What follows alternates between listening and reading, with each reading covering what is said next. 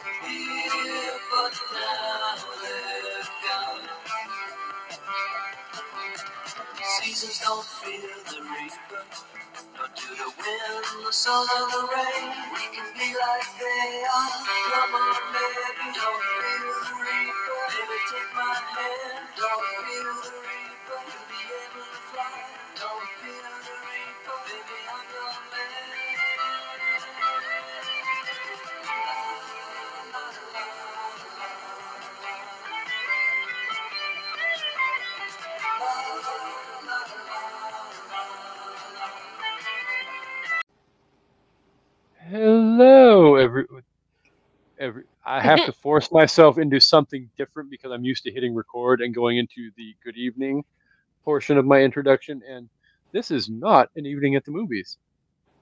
But I will say this: Welcome to episode two of Literature Reapers with Kasey, Amanda, and Shana.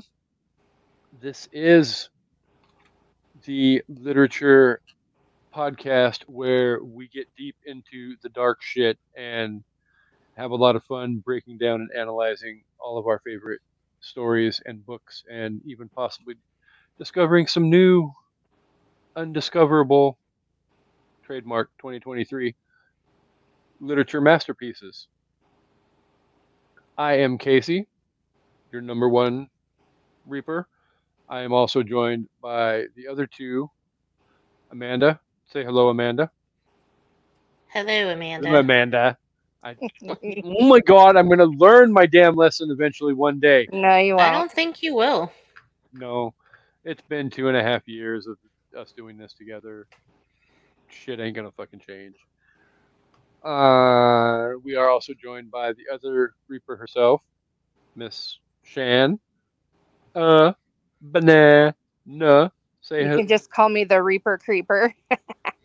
because she is, but that's why we love her. I really am a top tier creep. Ask Pe- ask Pedro. Need I say more? For real. Okay. The Pedro Pascalander. Okay, Ben Affleck creeper. Whatever. but at the same time, I can't judge because I have my Kelly Clarkson creepiness. So it is what it is. We all have our creepiness, but yay! One month later, welcome back to our favorite, well, one of our favorite podcasts because we all have multiple podcasts that we do because we're multiple type people.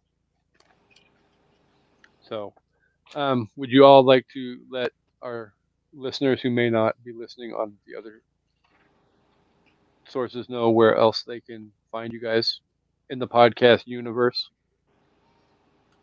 Sure. Um, Have you had a gummy the way you sound? No, Okay. I'm tired. I've been I was like outside pulling weeds and trying to clean up and arguing with Abby about cleaning her room. I'm just tired. Sorry. Um yes, I can be found um, on the Sip List podcast, which is a show that I host and have guests, and we do top five countdowns. Um, you can also find me with Kasey on an evening at the movies, and with Shana, um, which I'll let her talk about that show. Amanda and I have this little true crime podcast that we like to call Crime Rewind. Um, we're getting ready to bring it back after a little hiatus, but we drop every Tuesday morning, um, and you can find us anywhere you get your true crime podcast fix. And here's the long and the short of it. When we are on, the three of us are on our game. Monday is Literature Mondays. When we got Literature Reaper episodes ready to go. Tuesdays is True Crime Tuesdays. Wednesdays is movie mo- mo- mo- new release movie mo- Wednesdays. Thursdays is freaking the sip list. We got the whole freaking week covered. And we're Amanda and I pretty much every week have shit coming up with freaking master debaters and the network. And that normally comes out Fridays. So You could have have- us in your world every day of the week. Yeah. You're welcome. Mm, yeah, you could. Thanks to our freaking having no life and finding a love in podcasting. So I would say that's a life. yeah. it is. The So life we love. at the end of the day, we don't have a social life. So we have our social life together and our books and our movies and our fucked up crime stories that Yep. You guys bring to Crime Rewind. Hashtag booger red. What?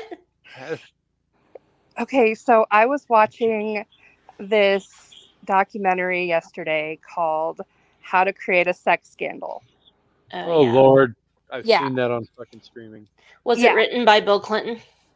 No, so I thought I was like, cool, I can create a sex scandal of my own and become an internet sensation. So I get With into it and I'm like, hopefully. But then I find out that it's not about like, it's not an instructional documentary. Ah, shit. I know. I was like, what the hell? It turns out it was like this foster family that adopted kids and then like groomed them to lie about their birth parents and like Wow. Like how to create like a sex scandal. There was like a, a swingers club um, that turned into a daycare, and this guy, his name, Nice. the whole time I'm thinking it's Booker Red because I was like, but I kept hearing booger in my own ears, and then I saw on the captioning his name was actually Booger Red, like that was his nickname. So then I'm like, I want to know the story behind it, but then like I don't. Like, what kind of person do you have to be to be like, my life sucks enough that people can call me booger and I'm just gonna take it? Well, I mean, you got that kid in Revenge of the Nerds. Maybe he could help you out. Oh, maybe. Oh dear God. Wow. The things you learn when the Reapers get together to talk, discuss shit. Before we get going into the episode really quick, I do want to announce that I have the name of the winner of the mysterious please. disappearing how to sell a haunted house book that I lost six months ago. And the winner and first person to review our last episode was Miss Original An Evening at the Movies icon herself, Miss Brandy Flaherty. So, congratulations, Brandy, Woo! on winning your very first prize from well the first prize ever from literature reapers and at the end of the day there probably will be more because I Kasey will lose more. Will lose more books. I always lose more books and at the end of the day when I got home from the hospital I knew where like that Jodi whatever 19 whatever book that Amanda recommended I read you know Uh, which one I'm talking about 19 minutes. Yeah, the Jodi fucked up- yeah, the fucked up one. I was gonna sit down and read it, and then like two weeks later, I have no idea where I had seen it. So I'm currently working on tearing the house apart, looking for it. But at the same time, it's like, eh, we've got a third read coming up, and I've got other stuff I can read as well. So I'll stumble across it eventually. It's not like it's a priority. So again, congratulations, Brandy. And with all that said and done, we are here to discuss the 1986 John Grisham fucked up story, for lack of a better term, released by Wynwood Press. We're going to be discussing Amanda Sorry. Street Racing outside her house. Yeah. the Here's what we'll 1986 do. Anytime a street racer goes by, I'll just pretend like I tooted.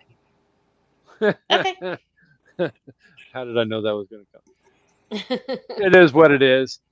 Long story short, and you'll probably get the Too late. explanation on why I think that, yeah, definitely too late. Why that's funny and hilarious and ironic at multiple other times. But we will be discussing A Time to Kill, which I know we're discussing literature and not the movies, but oh my god, what a freaking cast of all casts the movie adaptation had. oh, it. yeah. Freaking McCon- McCon- McConaughey, Sam Jackson, Sandra Bullock, Kevin Spacey, Donald Sutherland, Kiefer Sutherland, Mm-hmm. um, Ashley Judd. Mm-hmm. Wow, Oliver Incredible. Platt. Love that Oliver too. Platt. Oliver Platt, and um, I have such a crush on him. He's, such a doll. He I he just sounds looks like he would be so much fun. Yeah. I loved him in Disney's Three Musketeers. I used to have the huge l- crush on Chris O'Donnell too. I loved him in WCW's Ready to Rumble. Is which is it Chicago Med that he's on? Yeah. Yeah. Yeah, I love him as that The hospital one. psychiatrist. Yeah. But I love Oliver Platten, especially in this movie. I love his character. He was also good in Lake Placid. I loved him in that one. Lake Placid is a is a, It's an a icon. gem. Betty White. Again, hasn't been yet recommended for anything at the movies, but I'm sure someday it will be, and I will gladly, and well, I, I being myself and Amanda, will gladly take that movie on as well and discuss, watch, and break apart for your listening pleasures. Um, I wanted to s- I wanted to say real quick. I know we were talking about it a minute ago. Um, if if we want to continue that tradition, at least for our second episode, I have a copy of A Time to Kill that we can give away. I mean, at the end of the day, why So, not? I mean, Yeah. It's a It's it's, a hard or it's a it's a paperback. It's like a mass market paperback, but still, It's a it's a book. It's a books are magic. it's a free book. Exactly. a book that is not a little rectangular electronic device hmm called a Kindle or tablet or whatever you use, cell phone. This is a Whatever thick the- ass Ooh, she thick. paperback paperback. So yeah. I actually had that edition before. It got So lost. We put a freaking bell on all your books. I know. Air tags. Ironic- I know where each and every one of my Stephen King books is, though. So, haha. Okay. And well, I know where my King books are. I know where Yeah, when you've bought 19 copies of each, find one eventually. That not all of them are 19 i mean there's like six versions of the shining um nine versions of the green mile um I have 12 copies of The Shining. I have one. yeah shana isn't as obsessive as we are about the stephen king well, The Shining's the only one that's like that for me, but so before we get into the discussion esque part of the show would either of you like to tip your hat at conveying to the listeners the plot of this amazingly fucked up story I mean, I'll unless give it a Shannon. whirl. Okay, go for it. So it starts off in the deep south, Texas, I believe, isn't it? Do- do- do- Uh, uh, alabama Oh, close enough. either way it's all inbred and it's all the same freaking place There's hey, banjo. There's banjos in both states. Moving on. So ding ding ding ding ding ding there's this really poor town. You know, it's kind of got white hillbillies and you know poor white folk, poor black folk, very segregated. And this little girl comes home, beaten and and assaulted, and turns out it's a couple of white gentlemen who are not gentlemen. rednecks do not Yeah. call them gentlemen. I was using the term very loosely, who got drunk and set out to do some hillbillery, and they attacked her, and then the dad kills them, and it's basically the trial of a poor black man in the deep south who killed members of the white community who have relatives in the KKK and you know it's just about the it is. racial the you know racial tensions and divide in the deep south free carl lee Free Carl Lee. Yeah. in our personal world, it's also referred to as Free Amanda, hashtag Free Amanda. But we won't get into Amanda's institutionalization from Facebook jail. I'm gonna start sending her cakes with nail files in it. Right? I like it. I like it. Sweet. I just got a news break, by the way, that Prince Harry has contacted divorce lawyers. I got that. Shut up. There's no I- way. No, I got it this morning when I got rolled out of bed. So I don't know if that's tabloid esque or if there's some weight behind it. I don't know, but at the end of the day, I fear that the royal family might be getting in Harry's head. Hmm. I don't think so. I Guess didn't we'll read see. the article, but at the end of the day, it is what it is. And I didn't get that update, but okay. that's because you have an iPhone and iPhones fucking suck. I have an iPhone. Yeah, I was Oh. gonna say. Oh, well. Currently, I guess because of my stupidity, uh, Apple will not be sponsoring Literature Reapers. I'm sorry for all of you out there that own Apple. So, um, anyway, We digress. yes. So, again, great job with your description, Shana. Um, I mean, let's just rip the band-aid right off to get it go, get it started. Do you guys feel the graphic violence in the first chapter adds to or diminishes from the story? I mean, I think it adds to it. It's it's awful. It's traumatizing, but there's there's no way for you to become invested in Carl Lee if you don't get a very unsettling Explicit. description of what happened to his child because it's one thing to say someone attacked my kid it's another thing to sit there and describe play by play what happened you're not going to feel his rage or feel empathy for him if you don't know what happened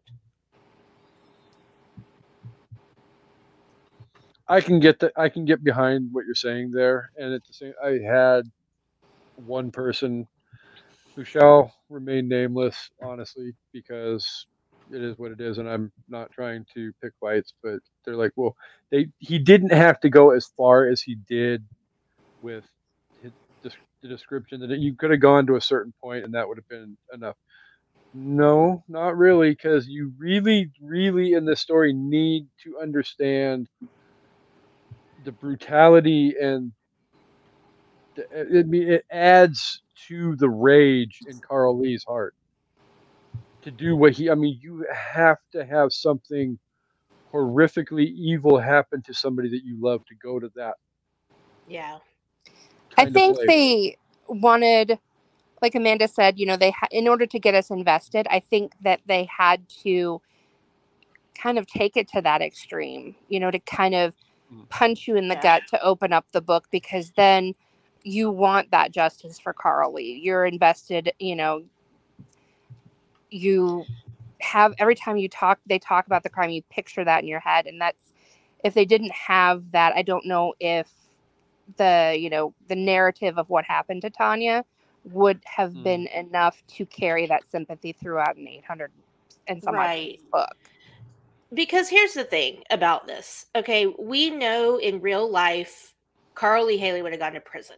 As much as it sucks our law like they say in the book and the movie does not allow for vigilante justice. So in order for this story to even seem plausible john grisham needs the reader to want those guys to die just as much as Carl Lee does. Yep. and that's how you get there. If you don't feel that same rage towards those guys the rest of the story doesn't work because it's already far fetched. it's And not Jo- your book yeah, and John Grisham is such a good legal writer, you know, that it's like I, I like it's just the only way for the story to be plausible is for you to hate them as much as everybody else in the book does.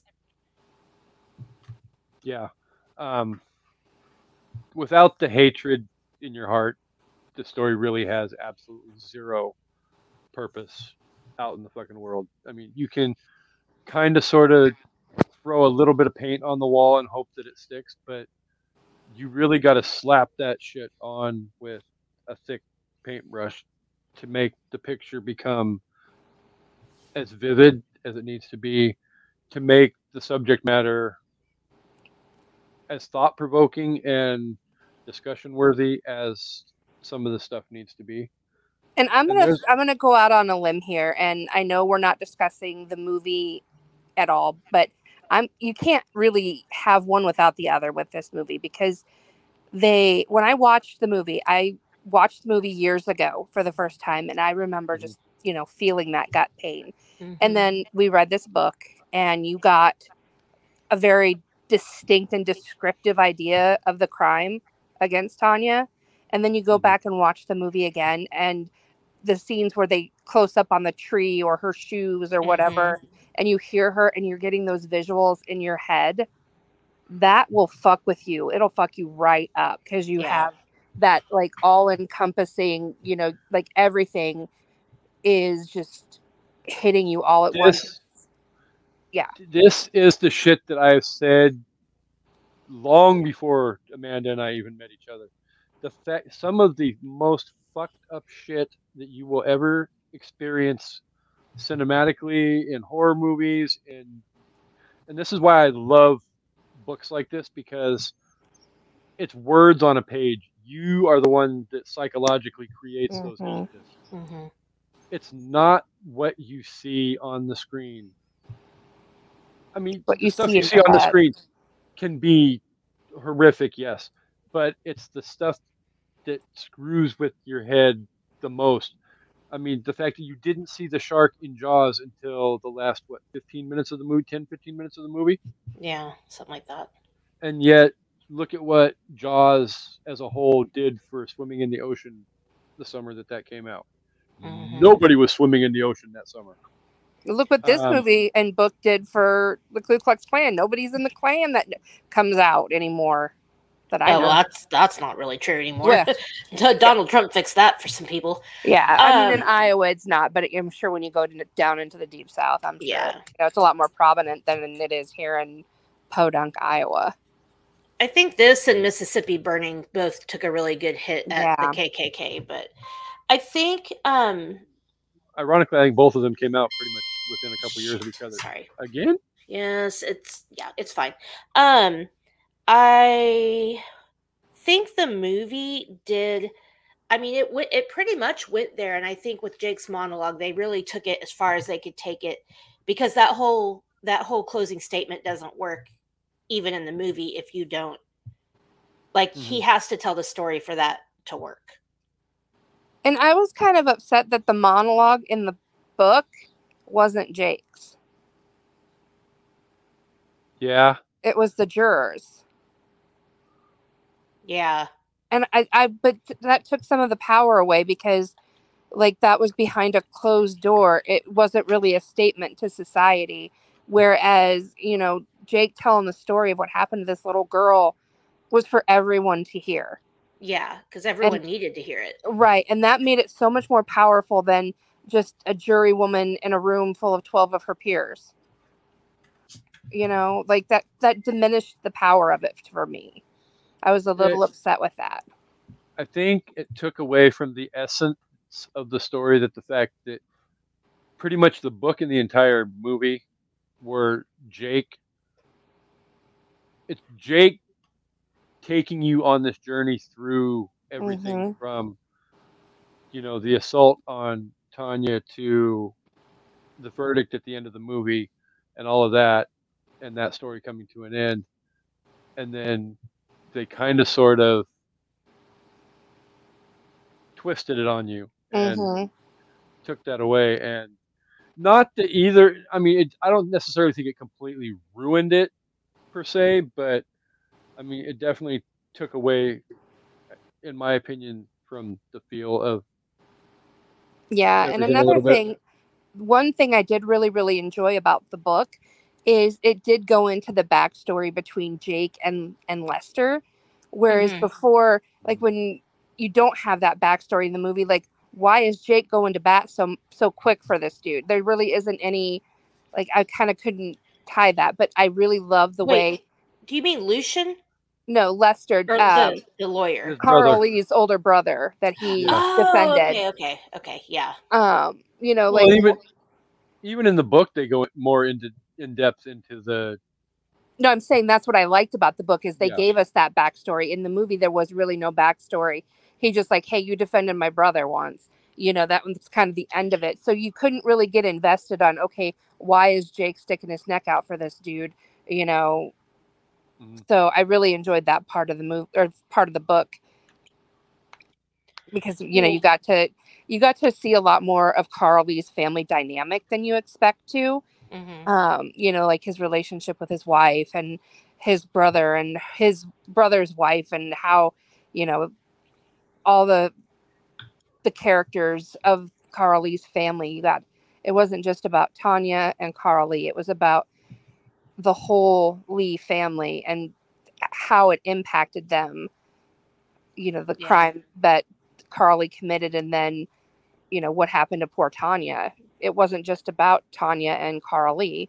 It had to do with the whole family, and the book really put some of that focus back on the family. yeah. At the end of the day, I think the book goes a lot better into all of that than the movie does, Obviously. and nothing nothing against the movie by any stretch of the imagination. But they have, you know, there's Samuel L. Jackson, but it's just that movie is two and a half freaking hours long. right. And, And, with a book, you make it, yeah, you make it as long as you need to to get all the information that you in, you need in there or that you want Mhm. in there. So you, you with a movie, you're kind of capped at that. Here's the golden window of time for length, and what can we put in Yeah, this that's going to capture the most, you know, oohs and ahs the essence of the story. Right. So they have to cut out so much. So I think, you know, obviously, like I said, anybody who is our age has seen A Time to Kill. Yeah. Undoubtedly. I mean, at some point in time, they've seen it at least once. So not everybody our Yes. age has read the book.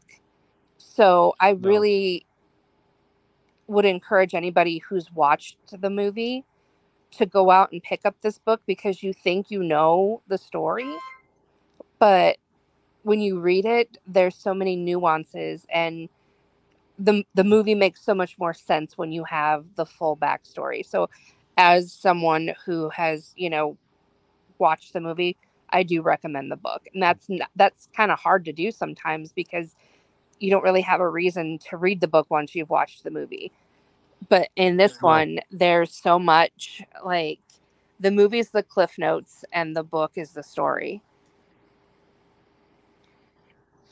Well, I mean, at the end of the day, too, it, this both the movie and the book, and this is there's a re. I know we haven't brought this up either, but the fact that I need to get a hold of Dre, and I'll probably message him while we're working through the rest of this episode and get it set up. But um, I really hope I can get him for a little bit next week, and we can get the crossover episode done because I really think this is one of the instances where the book needs to be discussed, the movie needs to be discussed. And I know for shits and giggles purposes, Dre wants to be involved in the movie discussion. If only for the fact that, and I know it's more than this, but there is a line in this movie that Dre absolutely loves and that isn't in the book. flawlessly. That no, it's not. But I mean, that the line given in the movie though completely sums up one of the thought provoking thought provoking topics of the whole entire story, movie or book, period. Yes, they deserve to die, and I hope they burn in hell. I mean, at the end of the day, do, did was Carl Lee justified in doing what he did? Is he sa- a sane or insane character? Well, we know he's sane. I mean, I mean, he so and I think the reason the movie had to have him have that outburst and that line is because we don't in the movie we don't get the premeditation. In the book, I mean, yeah, he goes to Jake and kind of sort of hints that he might do something. Mhm. In the book, he's like, I'm gonna kill these mofos. He even Here- told the fucking sheriff. yeah, this is how I'm going to do it. I'm going to go across state lines to buy this gun. So and so is going to show me blueprints of the building. Like he really premeditated, planned, thought this out. So i- him getting off on insanity, it's like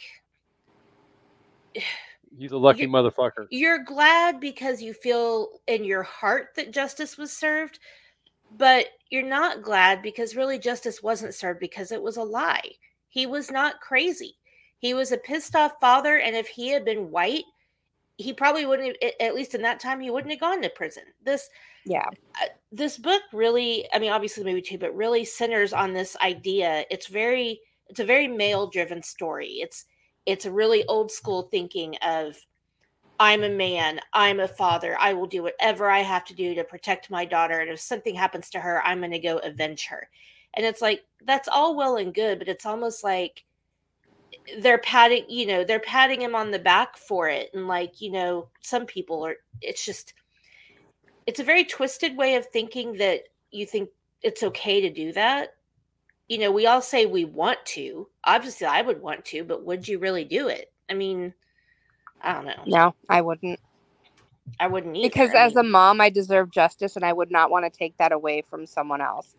Like their mom, even though they are pieces of garbage turds, yeah, their moms still deserved that process of justice.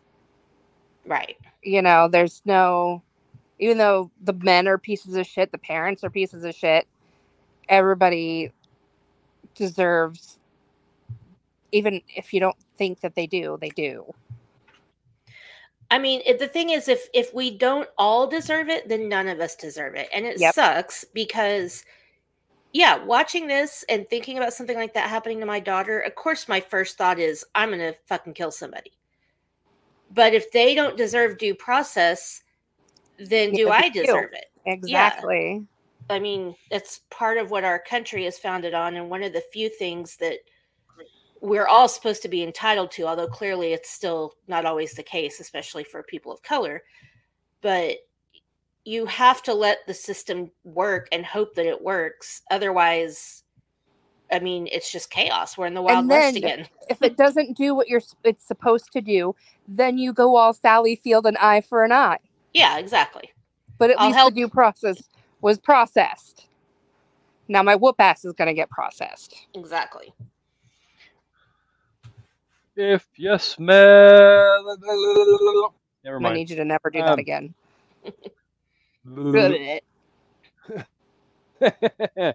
so, I mean, I guess we kind of sort of jumped the shark on my next question. Oh, and- sorry.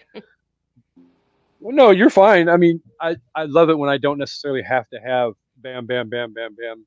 I mean, I have a sheet of questions sitting here in front of me, but when the discussion naturally just free flows from one question into the next, it works and probably makes the show seem a lot more natural anyway. But that was one of the things I wanted to discuss, though, is um, what we feel we've learned from this book about the way the legal system works and as an overall has your attitude changed at all towards the legal system at all Because of the book? yes No, I mean, it's fiction. well i mean obviously you take that equation out of it i mean that wasn't necessarily where i was going with the question but um I mean, if it were real, he would have gone to prison. So that's that's kind of I that's what I think. Because it's fiction, You're I'm not probably- mad at it, but you know, well i mean obviously grisham had a clean slate of creativity that he could work with to do whatever he wanted to with the story and and he is he has definitely picked some like a lot of his books are uh, like the firm. The firm is a lot more realistic. You could definitely see that shit happening and a lot of it probably does but like mm. this and like runaway jury. Runaway jury is one of my favorite mm. books of his. It's one of my favorite movies. Even though they changed the the subject matter either way it's something mm. you would like to see happen, but it's something that will never happen. And so it's like you write this legal stuff and you're sitting there reading it going, man, I really wish one person could take on the whole tobacco, you know, conglomerate and take them down. It's not really going to ever happen. There's too much money involved. Hashtag then- Erin Brockovich. Well, yeah. But when it comes to t- tobacco, I mean, is like, and in the movie, it's, you know, the gun lobby, it's the NRA. You're not, it's, it's, it's a nice idea. And I'm glad it's in a book and it's fun to, you know, cheer along for them, but that shit's not really going to happen. about, yeah. So he he goes back and forth in a lot of his writing on stuff that's realistic and more like, man, how fucking cool would it be if this happened? But obviously it can't. Right. I would agree 100% with what One Amanda thing I didn't like is like how it was either he was not guilty because of insanity or first degree murder. Like wasn't why wasn't there like a voluntary manslaughter in there? Or uh, you know, cuz obviously the assault on his child is, you know, extenuating circumstances, you know, that might make if let's say you Kasey had a daughter who was, you know, brutally attacked and he, he had, you know, his daughter. I don't know what I was going to say there. I think I I know what you're trying to say. What you're trying to say was that why is it either first degree murder or Yeah. not guilty at all? Like why weren't there? Well, I mean, obviously you've got um, what's his face? Why did I blank on his name?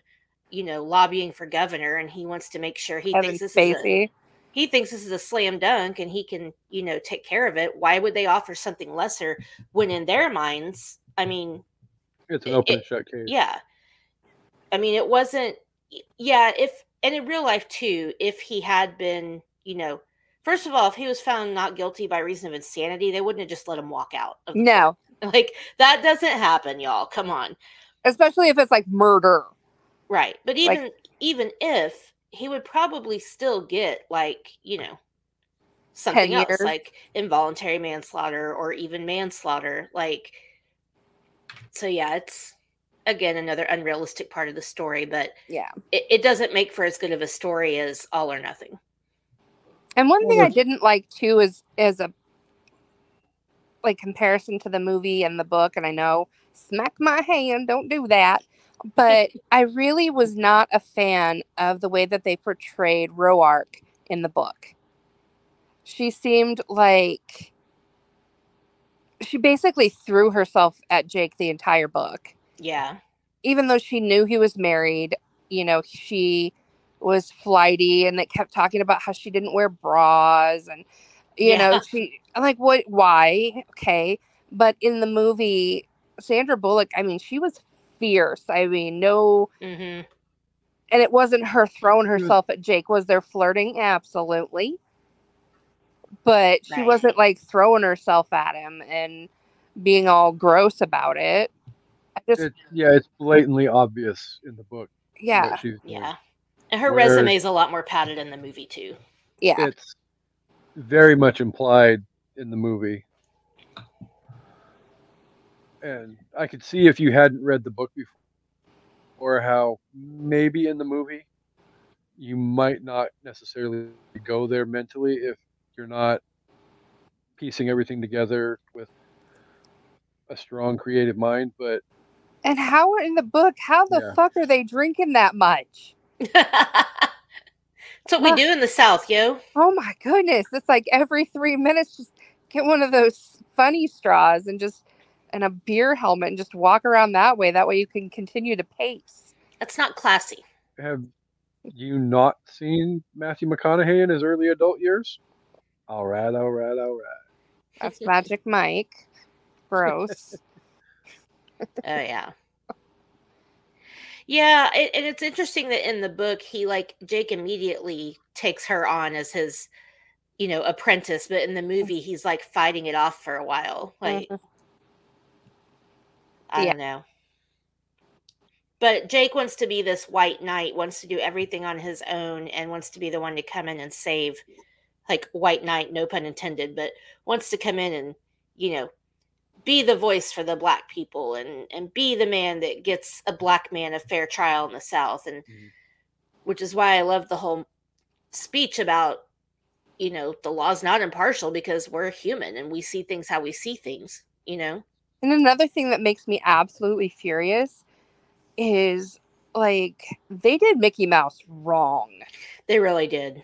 I mean, he did all that good stuff, you know, helping and saving lives, and then in the book they're just gonna barbecue him. That seems excessive and rude. yeah, I feel like he should have gotten a, a lesser punishment for saving maybe- people's lives. Like Shit. maybe a, maybe he got sideswiped by a car and broke a rib with the mirror. I could handle that. I'd be like, yeah, it sucks to be you, Mickey, but you know, shit happens. But they literally set him on fire. yeah, that's insane. Like, eh, His ass is on fire. But yeah, that that really bugged me because I was rooting for Mickey Mouse. I was like, fuck Mickey, yeah, do your thing, Mickey. You're so fine. You're so fine. Some people's minds didn't get blown up in a house. Yeah. So, like, I don't know. Like, I would have liked for him to sweep in on a a stallion of power and sweep Roark off her feet, and they go have redneck babies. But that probably didn't happen. Ding ding ding ding ding ding ding. I need to come visit Ah. Amanda so I can scope out some real redneckery. I can take you to some places. Yes, yes, she can. We already Dude. have plans. Literally, I'm not. I'm not going to lie, but Sunday while I was in Texas, we went downtown Dallas to go see the JFK assassination site, and we're walking back, and we went through a gift shop. No, it was while we were at the freaking JFK gift shop, and I had to go use the restroom, and there's it's weird. You have to go out of the damn store and down this hall, and this is the most oddly specific story ever. oh no, it adds to the whole significance. But there's this fucking literally bathroom deep in the heart of this big ass fucking building where this gift shop is at. Deep in the I shit heart not. of Texas. Oh lord. You open the door and walk into this fucking bathroom, and it literally looks like the fucking bathroom in the original Saw movie. I shit you not. If it wasn't for the fact that my bladder was about to explode, I literally would turn around and fucking ran. That's interesting because that place down there has been redone a lot. Like especially like where we went and ate lunch. I'm surprised it was that shady. Mm, that must It be. was shady. It was creepy, and I peed as fast as I could and got the hell out of there. Sign me up. That was, sounds like that time I went on the first date in the escape chamber. Ooh. and it was the it was called the cellar and we were we are the only two in there and i literally got handcuffed to uh, my blind date Oh, okay. it was awful dude didn't say a fucking word and then all of a sudden i'd hear him go huh All right then. yeah I believe the phrase you're looking for is anyway. hashtag what was his name Oh, i don't remember his name now well shit anyway, Kasey, what's your next question? ooh Ah, well, I think we pretty much covered all the questions that I had written on my sheet in some way, shape, or form. So, I know we've already kind of sort of discussed it, but um, let's take a moment to give our ultimate wrap up and rating for the book and let the listeners know whether, well, obviously we've said it. I mean, whether they need to definitely pick this book up and read it or not. But um, Amanda, I will let you go first this time and okay. rate and review the Grisham masterpiece.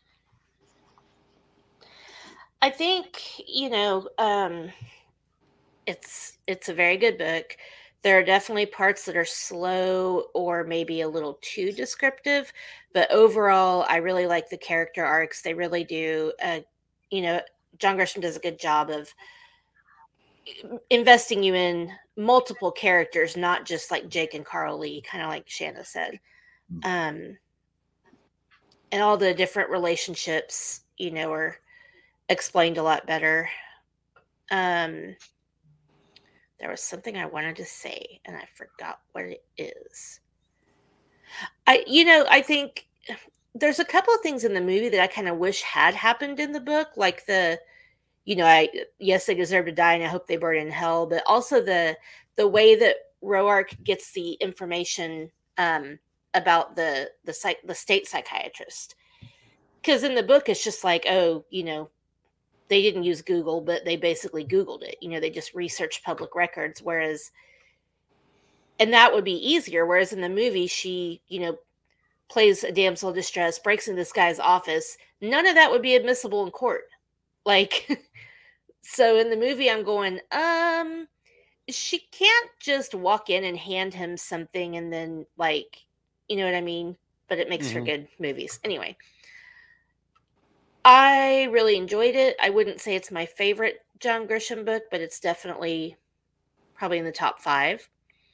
Um, so yeah, I I really enjoyed it. I think people should read it, especially if they they like this story. You know, it's obviously goes a lot deeper into you know racism and you know I I find the book to be a little bit sexist, but other than that, Absolutely. I was going to say, you said racist, and I was going to be like, and sexism. Yeah i i find this book to be highly sexist but it's also the deep south and the bible belt where that's how some people still live women are to be seen and not heard and the dads are in charge the fathers can do whatever they want and you know so i'm gonna give it a four and a half out of five stars Shana? Can you imagine me being in any kind of relationship where someone expects me to be seen and not heard? no Not gonna happen No. ever. At the end of the day, no. I am a shanimal. I can't be contained. You know Even what at we the end of the day, if somebody expects that, that, you're just gonna kick the freaking door down and be like, "Ta-da!" Mhm. I'm the What Kool Aid do? man. before before Shana goes, I just realized. I mean, we kind of like talk, danced around it and talked about it, but just point blank, w- would you have done what Carl Lee did? I sure the fuck would want to, but I don't think I would. Same. Yeah. Um, I would probably go as far as to like make mental plans. And, you know, like fantasize about how I would do it. It wouldn't just be like, oh, I wish I could kill him. I would probably actively play out the scenario in my mind in several different ways. You know, I wouldn't, and then I would be like, okay, this is why I would get caught, is because I'm fat as shit and I can't run. You know, I Okay, well, do you think? Okay, do you think he was justified? If you were on the jury, would you have convicted him? Yes, I would have. Because no, in the eyes of the law, we are all equal, and there is nothing that makes their lives less than someone else's just because they're pieces of shit. They're still, no one has the right to take another life. Yeah. So, regardless of whether that person has harmed you in some way or, you know, you still do not have the right to take their life. That's not up to you. So, I, like I said, I would fantasize about it, not in a sexual way. I don't, uh. liar. I don't think. I mean, Hey, Billy Ray caveat Cobb, let's that. tie you to a tree and have some fun. yeah. Let's just caveat that with, you know, I don't think. Pedro. I wouldn't do it. And if I was on the jury, I would have convicted him. If I was an outsider, I would have said, fuck yeah, you go, Carl Lee. Okay. Okay, this I- is going to sound super, super dumb and oddly specific, but when you face forward, Amanda, it looks like you have space buns and then you have two little ribbons on each side of your head that won't move. the little ribbons are like the same color as your wall. So it looks like they're just, I don't see ribbons. You're fucking high, dude. oh, I am. But um, you, do you like on your headphones, the silver part, it looks the same color as the wall. Okay. Shannon was going to record a podcast, but then she got high. Shana still recorded the podcast even though she was high. All right, Shannon, do your review. I mean, at the end of the day, I will say really quick that as emotional as I can get, yeah, I would like to believe that I would do exactly what Carl Lee did. I also know because of, and for those of you listening and not, obviously you're not watching because we're not releasing the video. Um, I am a klutz as hell, and I would, if I even tried to do that, I would probably bungle it and end up shooting myself in the long run. So it is Yeah. what it is. Um, as a jury member, if you go specifically by the letter of the law and what your responsibility is as a member of said jury, then yeah, you have no choice but to unfortunately convict Carl Lee of doing what he did. What happened to him and his family is horrifically tragic, and nobody deserves to have to go through that. Yeah. And but that also, at the same time, unfortunately, does not give him the right to step in front of the legal system and supersede their responsibility to society to fix the wrong. if he felt that he can't sit there and say that he deserves a fair trial for killing someone because he didn't think they would get you know what I mean? Yeah. You At the can't- end of the day, he's not judge, jury, and executioner. He needs to let the judge and the jury do their job. And at the end of the day, if they don't, then I'm okay with him being deeming himself the executioner and doing what he did. I yeah, I really enjoyed this book. I would give it probably I'd be good to give it a four and a half, like Amanda. I really think the book experience was enhanced by watching the movie. Um, Mhm. so I would definitely recommend, you know, if you've not read the book, read read the book, and then obviously, you know, if you want to watch the movie again, cool. But the two go hand in hand very, very well as far as giving you visuals when you kind of need to tap out on the description from the book. Then I think, you know, that gives you the option. It's just they play very well on each other and I really enjoyed the book in conjunction with the movie. Yeah. It's a lot easier to read the book if you've seen the movie, I think. Because you it's a very narrative story and when I'm mm-hmm. reading a book, I like to be able to visualize it.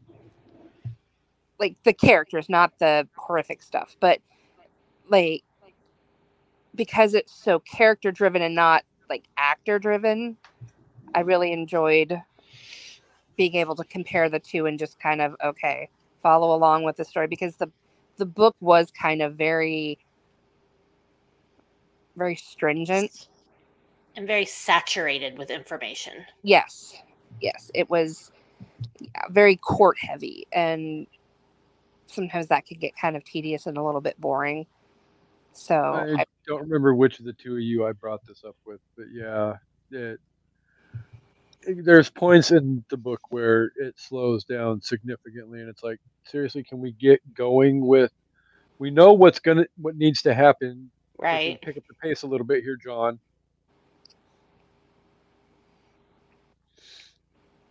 so yeah, I go four and a half. A good solid four and a half. Yeah. Well, there's, truth be told, nothing unsolid about the book or the movie as a whole. I mean, we'll get to the movie when Dre messages me back, but um, as far as the book goes, yeah, it's a great book. I would put it probably somewhere in my top three to five Grisham books. This is my Um, first Grisham. Really? really? Yeah. Ooh. You got to read The Client next, I think, It's because all of those Grisham movies came out.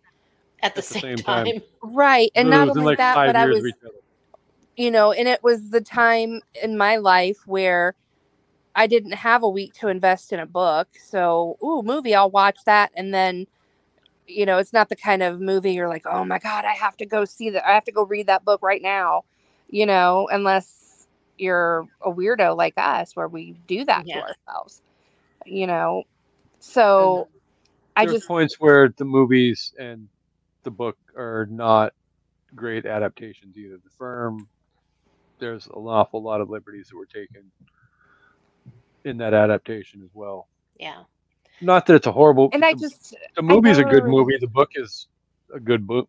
Book, but I just never really. This is my first Grisham because, like I said, I read or I watched all of them, and now I don't know if I would invest, you know, a week's worth of my reading time on a story that I already knew. There's no big like Yeah. plot twist that you're like, moment. who, no, who done it? Like re- big reveal. It's just a scenario, you know. So there's no reason like I got to see what the different ending is or the alternate ending Yeah. like i'm good like Mhm. i've seen the, i've seen the story i can just put it on my bookshelf so it looks pretty and move on That's true. I will say this: um, I'm definitely intrigued, and I don't know how the two of you feel about it, but um, whether we do it for Reapers or not, um, within the next year or so, I definitely want to venture into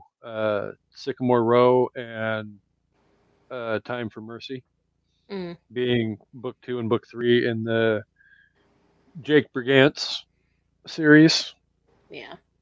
and see what's in store for Jake going ahead.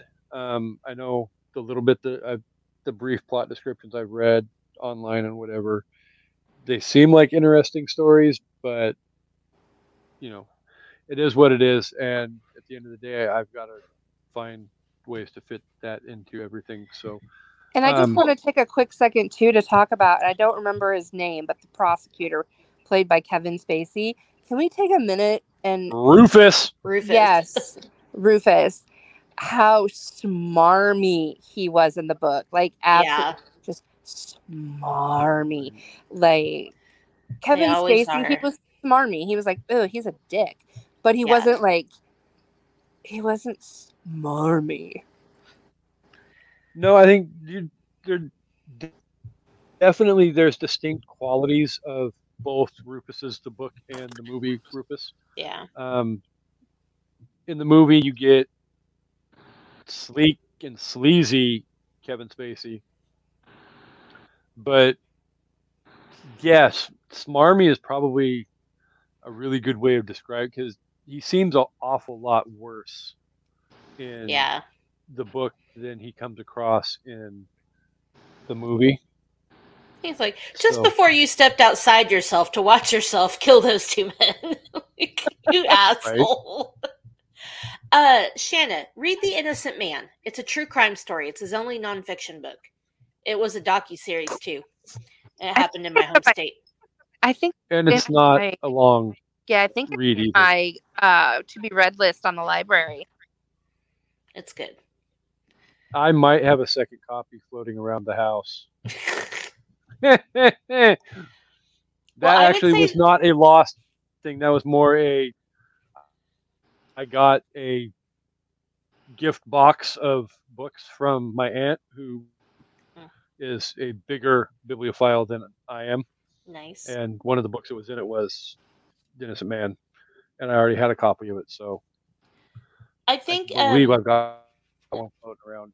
If I find it, it's yours. Woohoo! the client and Runaway Jury, I think, are worth reading, and The Innocent Man. But that's just me. Oh, and there- the the um oh, is it called? I th- I think it's called the Judges List. It's it's kind of I it feels similar to Pelican Brief. It's about it's like um judges like justices getting knocked off like getting killed because they're I don't know. It was interesting. Hmm. Anyway, Keep talking. I'm keep talking. I'm googling. oh, well anyway, I just it's a newer one. Um I thought it was pretty good. There was a time when I was super into John Grisham. Like I was really into. It was when I was a criminal justice major. So this was like a time period when there was a lot of movies that kind of had this, you know, very conspiracy theory, you know, like yeah, the movie Conspiracy Theory or The Net yeah. or, you know, all those, you know, mm-hmm. Pelican Brief. I love all- the Pelican Brief. Yes. Just like all of the, you know, that was just a time period that that kind of stuff, like the suspense movies, they killed it. yeah, for sure. Now I want to go have a Grisham marathon. 2021, Okay, the judge list. yeah, So yes, there is a book out there with that title. So um, great, book, great, great book. Um, like I said, top three to five Grishams, in my opinion. If you haven't read it and you like reading, I highly recommend you go pick it up or take your chances at um, being the first person to review this episode and win Amanda's extra copy of the book as well. if you be have the means, I highly recommend picking one up. It is so choice. It is Anyway, premiere. so um, I will supersede both of you, and I will give it a 4.6. Hopes that it dies and hopes that it burns in hell. And with an average overall score of 4.53333333 stars out of five, we can officially say that your literature reapers think that you definitely need to pick this book up and check it out and read it. It's definitely a worthwhile read. It might take a little bit. It would actually be 4.63333. Oh, whatever. My math sucks, and I used a calculator, and I probably did it wrong.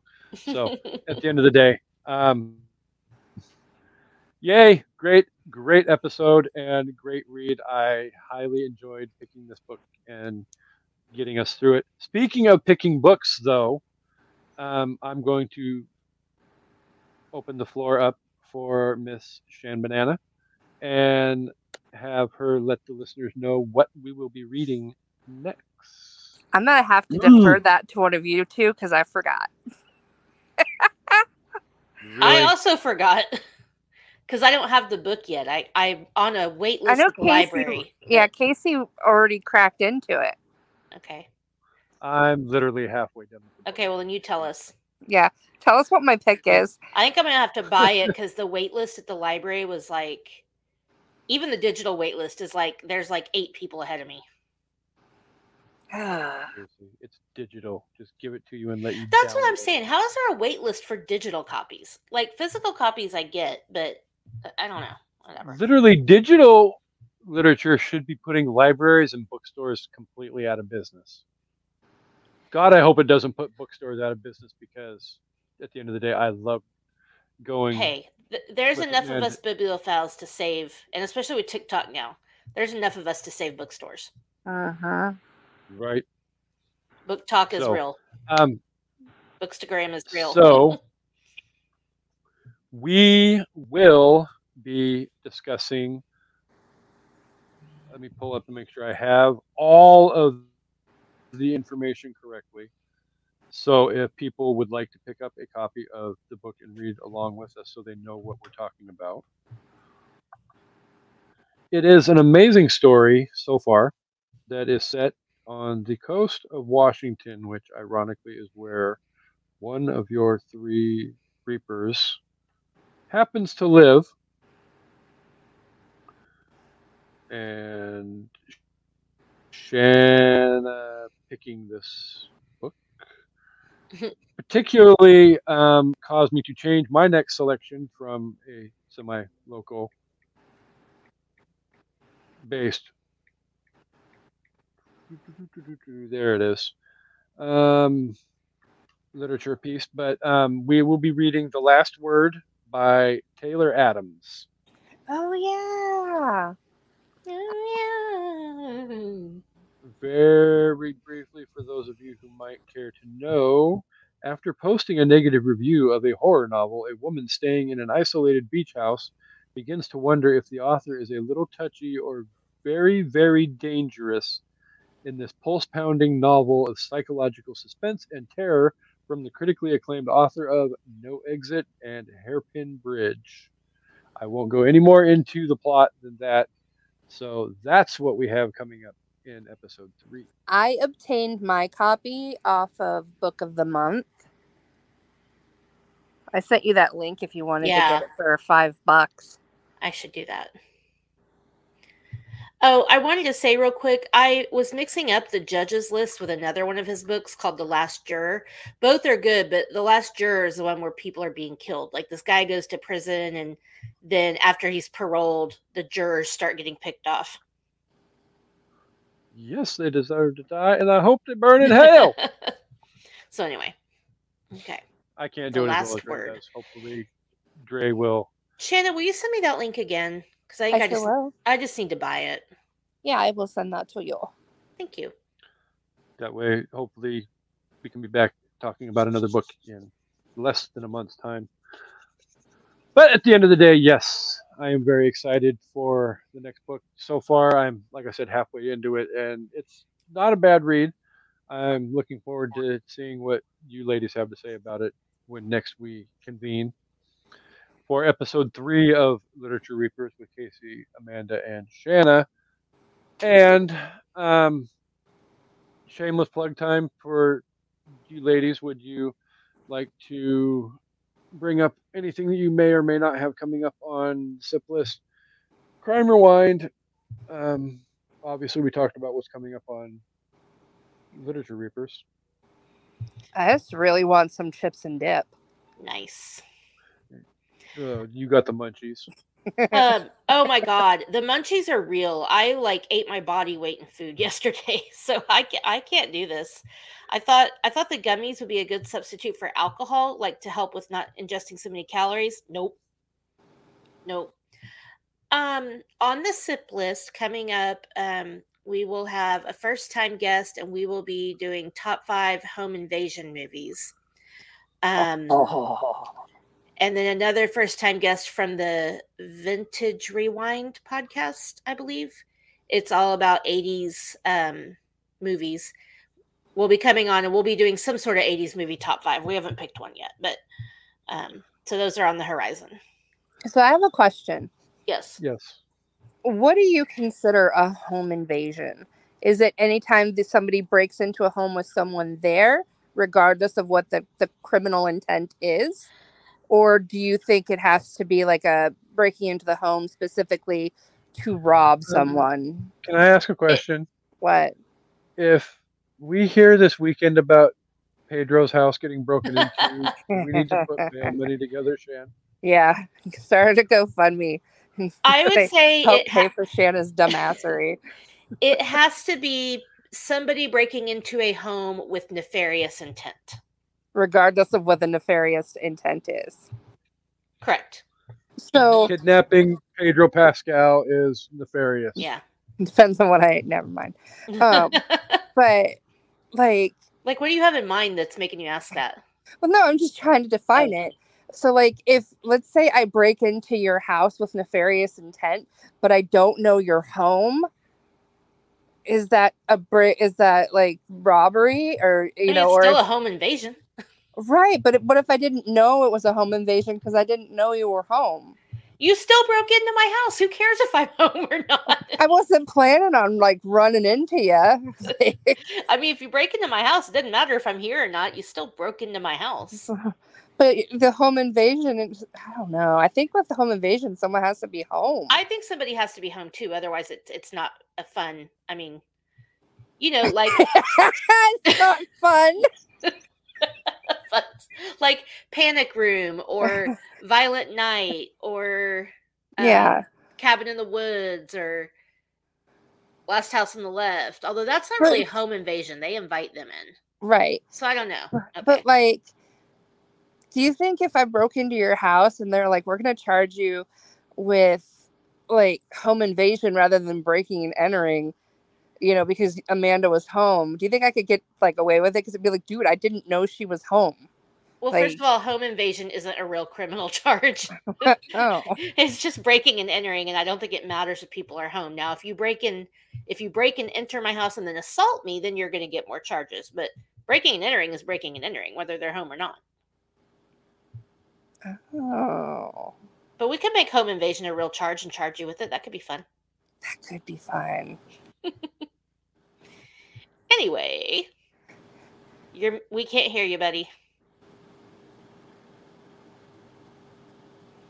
Now you're muted. Why my There we go. My tangent was long.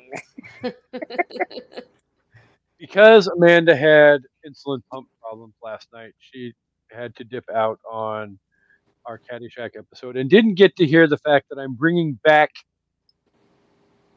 the coming soon on an evening at the movies portion of my conclusion. Coming soon on an evening at the movies, a time to kill crossover from Justin to Kelly with yes, stretch and get comfortable. We're gonna Yep. just from Justin to Kelly with Kendra.